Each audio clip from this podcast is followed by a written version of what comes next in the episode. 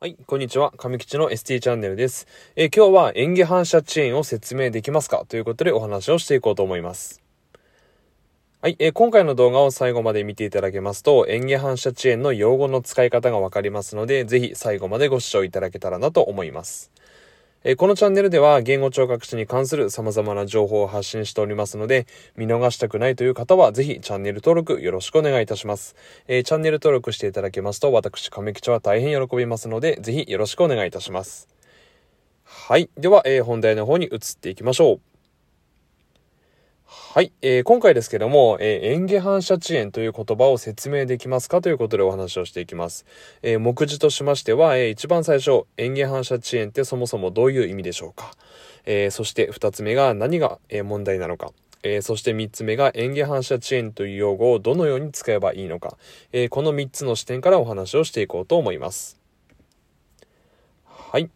では、えーまず、え1番ですね、えー素朴な疑問ですけども、えーここ数年ですね、えー演技領域の関心は、えー医療業界、えー一般の方々でもこう高まってきているなと思います。えーまあ僕がこう病院に勤めておりますけども、結構あの入院の患者さんの家族ですね、の方がこう結構演芸っていう言葉だったりとか、こうご縁っていう言葉だったりとか、結構あのそういう、えー言葉をこう普通にこう聞くようになりました。なので、まあこう少なかれこう一般の方々にもまあ演技っていうものがこう浸透してきているのかなというふうには感じています。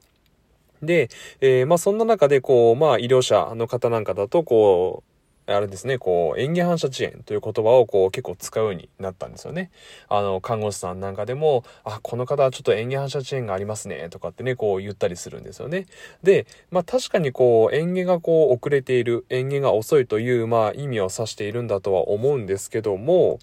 えーそもそもですね、こう、演技反射遅延ってどんな状態を指しているんでしょうか。えー確かに、まあ、演技反射がね、こう、遅いことを、えー言うんだろうと思うんですけども、えーまあ、演技反射遅延、一言言いましても、結構ね、こう、捉える人によって、こう、いろんな、こう、捉え方ができるんですよね。なので、えーっとですね、こう、まあ、そもそもですね、こう、例えば A さんが言ってる演技反射遅延と B さんが言っている演技反射遅延っていうのは、同じことを意味しているのかなっていうのは、結構疑問なところがあるんですよね。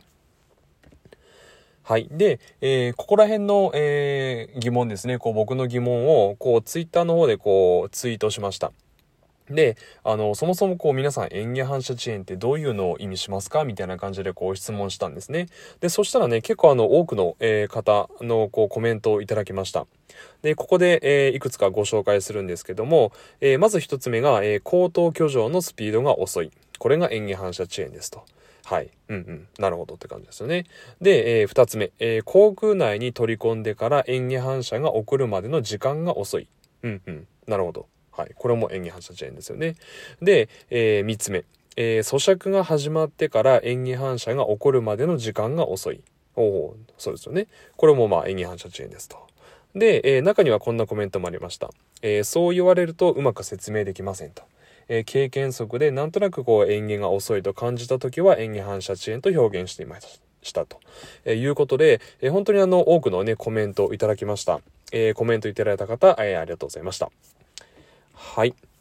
でですね、えーここで一つあの僕がこう問題提起をさせていただきたいんですけども、えー演技反射遅延というこう言葉ですね、こう説明できますかと聞いて、まあ多くのね、こうコメントいただきました。で、えー本当にこういろんな、え演技反射遅延を思い浮かべてる人がいたんですね。で、そもそもですね、こう問題としましては、やっぱりこう演技反射遅延っていう言葉を使うのは別にまあ悪くはないと思うんですけども、えー演技反射遅延という言葉一つで、まあ ST、えー他医療関係者の方々がこういろんなこう事象を連想したんですよね。で、そのことが、えっ、と僕は問題だなと思いました。で、えーまあ、えー具体的にもう少しこう何が問題かって言いますと、えー例えばここにま男の人がいますと。で、えまあ ST さんとしましょう。で、その ST さん、男の ST さんが、えー演技反射遅延がありますと、こう医療者に言ったとします。えその時に、えドクターはですね、えー口頭挙上のスピードが遅いんだなというふうに考えた。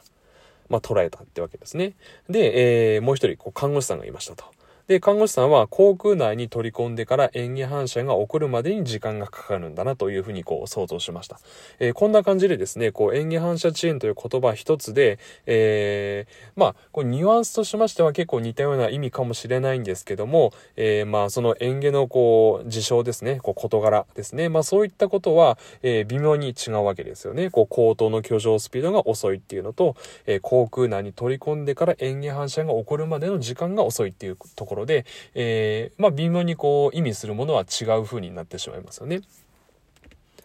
はい。という感じで、えー、演技反射遅延一つで、こう、えー、受け取る、え人にとって、こう、微妙にこう、その状態がこう、変わってきてしまうと、えいうことが僕は問題な、だなと思います。で、そうするとですね、こう、まあ、医療というのは、まあ、チームでこう、関わっていくな、わけなんですけども、まあ、そのチームの中で、こう、微妙にこう、その患者さんのこう、演技能力っていうものが、こう、それぞれこう、捉える人によってこう、変わってきてしまうんですね。で、それはやっぱりこう、良くないですよね。こうチーム同じチームでこうやっぱりこう同じような情報を共有しないといけないのにこうなんとなくこう別々のこう違ったイメージを持っていてはやっぱりこうチームとしてその患者さんに関わっていくことはやっぱりできないいい医療は提供できないというわけですので、えー、じゃあですねこう園芸反射遅延というこう言葉をですねこう用いて、まあ、どうやってこうまあ、園芸のお話を進めていくかっていうことで、まあ、どうすべきかっていうことで、まあ、僕の提案を一つお話しします。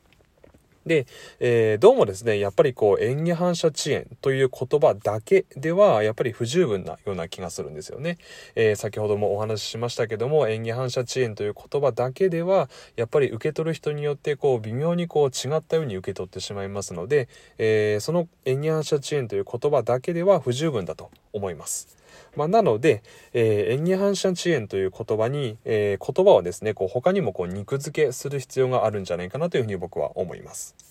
で、具体的にまあどうしますかという話なんですけども、まあ例えばですね、えー、こんな感じですね。えー、演技反射の時に、こう、高等漁場のスピードが遅いので演技反射が遅延していますと。まあ、こういうふうにすると、大体こう、こういうふうに表現しますと、こう、受け取った人、まあ大体こう、えー、まあ5人いたら5人、大体こう、同じような、えー、ことを想像できると思うんですよね。